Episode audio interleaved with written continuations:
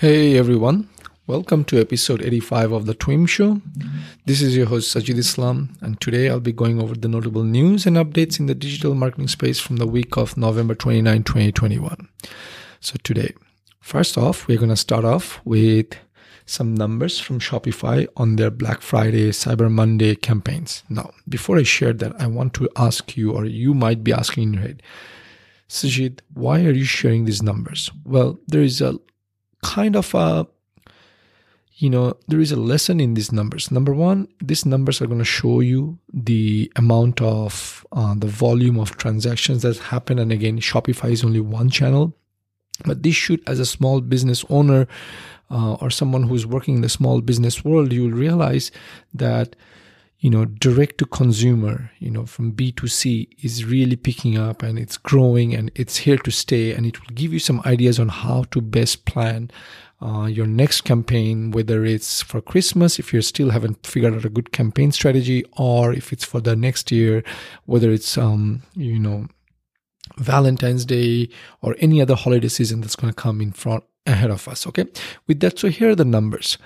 On friday they did about uh, 2.9 billion dollars and on the combined black friday cyber monday they did 6.3 billion dollars right? That's impressive right?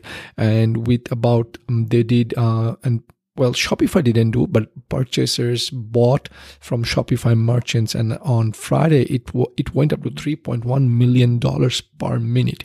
That's the amount of transactions that happened like you know 47 million consumers globally purchased from independent and direct to consumer brands powered by Shopify. That's what Shopify wrote. And that, that's powerful, right? Um, and then, uh, 70, this is another great number thing you should know. And this should actually help you set the frame of where things are heading. 71% of Black Friday Cyber Monday sales were made on mobile devices and 29% on desktop. So if you haven't built a mobile first uh, you know strategy yet for your website, you are lagging behind. You are losing a lot of the sales, right? That's the other point I wanted to make here. And there is an update later today on Google we will cover that over on that in that section. But for now i just want to focus on shopify. And the other thing you need to know is uh, the two other things that you need to know before i move away from this topic are number one the average cart price was about $101 which is up from last year's black friday one which uh, $90 roughly. So this again shows consumer confidence and you know spending more online and purchasing directly from independent and small b2c um, brands. Lastly uh, what shopify says that you know 15% uh, of the orders uh, 15% of the orders globally were cross-border, right? And the highest, most popular cross-border, um, cross-border routes being US to Canada, Canada to US, and United Kingdom to US. So these are some points that you should keep in mind as you plan your marketing campaigns, your business decisions, and hope this helps you. With that, let's move on to the next update for this week. It's LinkedIn. So LinkedIn now has beefed up their creator mode with a new features. Number one, it's now uh, creators can get do live videos. Previously, it was only available to members and pages with 150 followers or more, or who met the criteria. So LinkedIn is now giving access to everyone, and they're also giving everyone the creator mode people who have creator mode turned on, they now have access to newsletter, which will also help you to keep in touch with your audience. Now, what LinkedIn is saying is whenever you publish a new article in your newsletter, your subscribers are automatically notified via push in app and email notification so that they stay up to date with your latest content. So, where is LinkedIn going with this? Number one, live, we all know right? Facebook's there's facebook live there's instagram live and linkedin had this kind of you know in a beta version lockdown version. Now it's open to everyone so i'm not going to get into that. What i want to talk about is this um, uh, the newsletter mode which is great. So for example right now if i publish an article on linkedin or even medium or substack i would have to send an email, an extra email to people saying, hey, I have an article. Not so much with uh, Substack, but on a blog or Medium, I have to do that. Now I can publish it in LinkedIn and I could just basically, LinkedIn is going to do that work, heavy lifting for me. I don't have to worry about email composing and things like that. And I get to focus on what I do best, which is creating my content. I like this where LinkedIn is going. Uh, it's actually something good uh, that other platforms would not be able to kind of, uh, you know, copy, even though Facebook could, but I don't think Facebook is too big to do that. Uh, so LinkedIn has found their niche and they're staying on it and helping creators create content. And LinkedIn, people are more thought leaders on LinkedIn. So this is going to be great for LinkedIn. So if you haven't checked it out, make sure you do that. Um, the other thing LinkedIn is also saying is they're improving discovery for LinkedIn creators with creator mode turned on, you'll be eligible to be featured as a suggested creator to follow. That could help you uh, for your on-platform presence and following with looking with LinkedIn looking to highlight relevant creators based on topics and activity to interested users. So for example, if we are always tagging ourselves as Google Ads, hashtag Google Ads, maybe we might get featured one day. Who knows? But I will not hold my breath to that, uh, breath on that. And let's move on to the next one.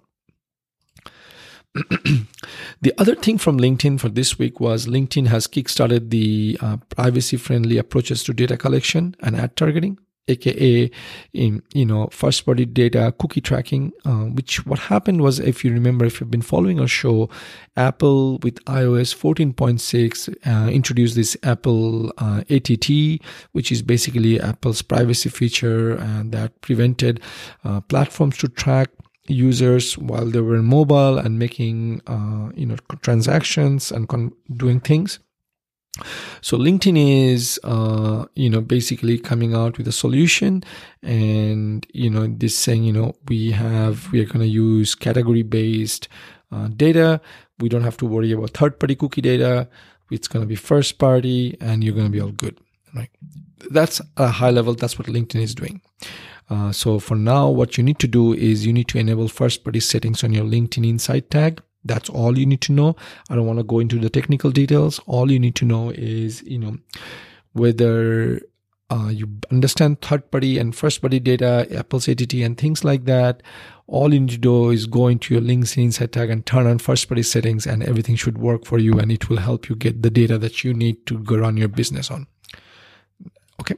Next, Twitter this week uh, came out and banned sharing of images and videos of private person without consent.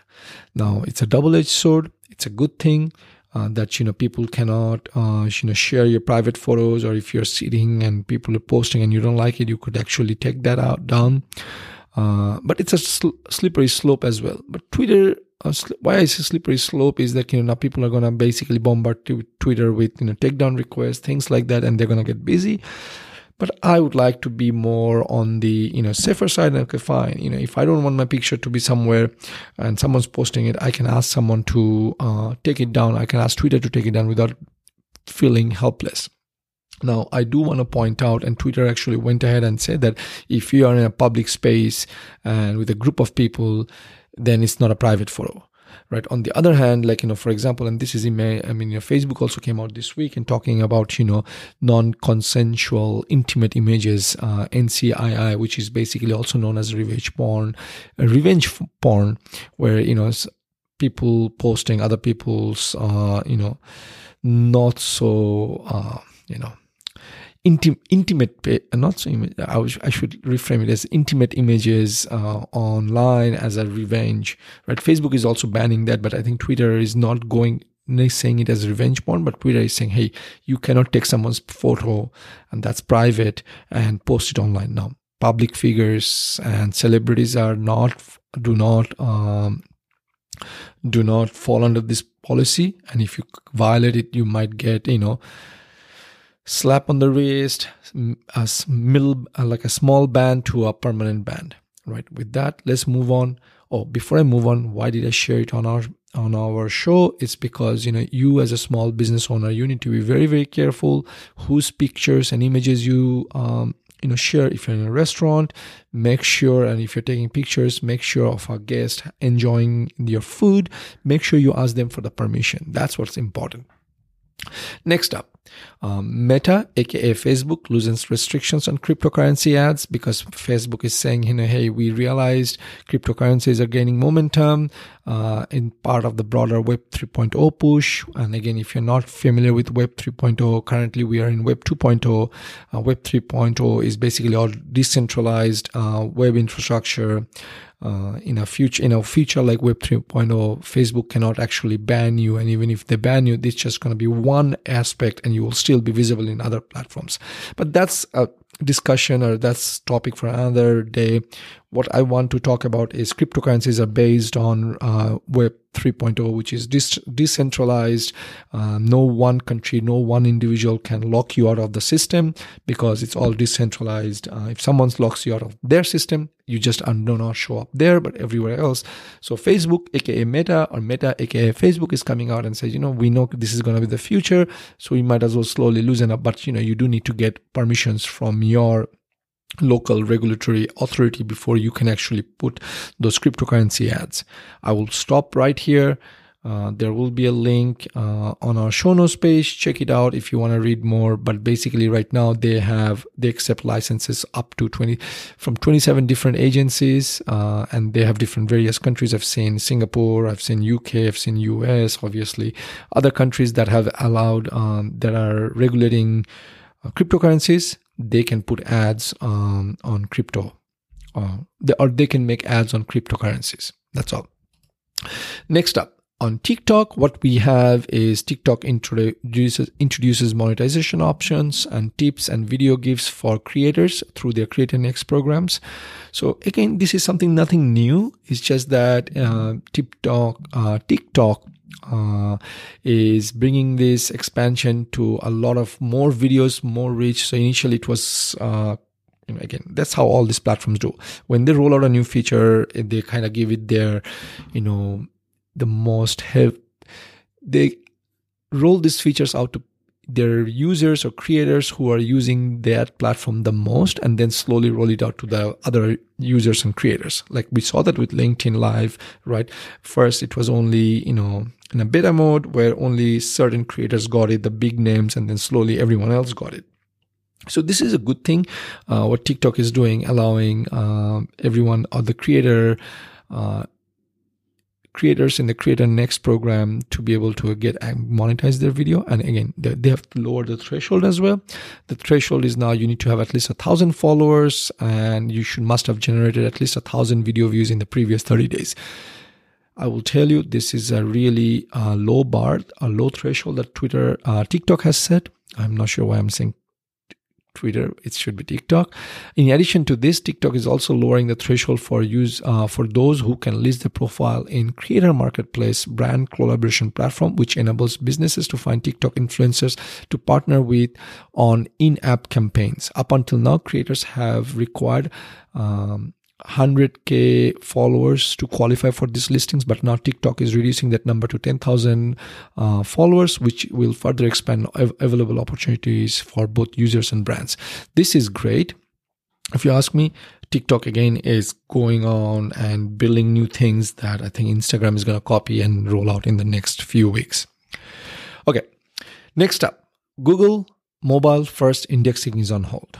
Okay we talked about a little bit about mobile first websites uh, when we covered a Shopify update, but the Google kind of rolled out uh, earlier this year that says, you know, hey, we want to basically, uh, we they actually last year they announced, hey, we want to basically start indexing uh, mobile first websites, and we're going to penalize you. And then they kind of push that date to March 2021, and now they have come out and they basically says, you know what, we're going to put it on hold because we realize there are a lot of websites out there that are not mobile friendly yet or mobile first yet, and we cannot just start penalizing people. Now what does that mean? Folks, if you are listening to this podcast, do not be one of those people who do not have a mobile friendly website. You need to have mobile friendly. In fact, you should develop a mobile site first. And that's how we built our last webs, web, web that's how we did our website uh, built our website last time. We revamped it. Is basically we built it in a mobile format first and then we see how does it look on desktop versus doing desktop and then saying does it look good in mobile? Don't do that. This is very important right? But for now even though it's on hold from google's uh, but go ahead and make sure you make changes uh, to your website as needed because you don't want to miss out from sales Last up, Google Ads have updated or added new four new features into Performance Planner.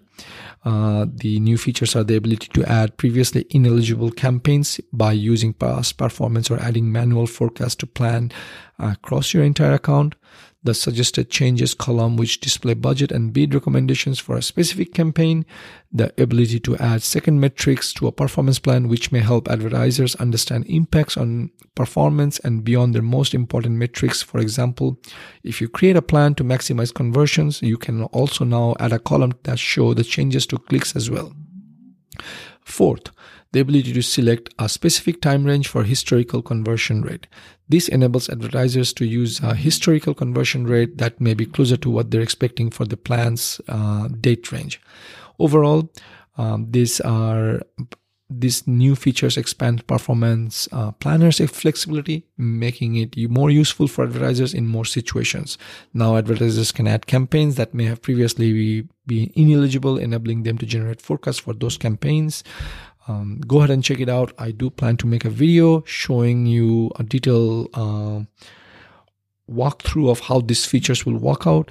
Work out it is inappropriate and it's actually quite time consuming for me to explain this all these features here. I just wanted you to know Google has four new good features in Performance Planner. With that, folks, that's it for this week in marketing. Now you know everything to be in the know. If you'd like to read more, make sure you visit our show page where you will find the links to the articles. Once again, this is your host Sajid Islam signing off until next week. Take care. Bye bye. Thank you for tuning in this week. It was a pleasure to serve you all. Hit the subscribe button so that you remember to sign on next week. Same place, same time for another round of This Week in Marketing.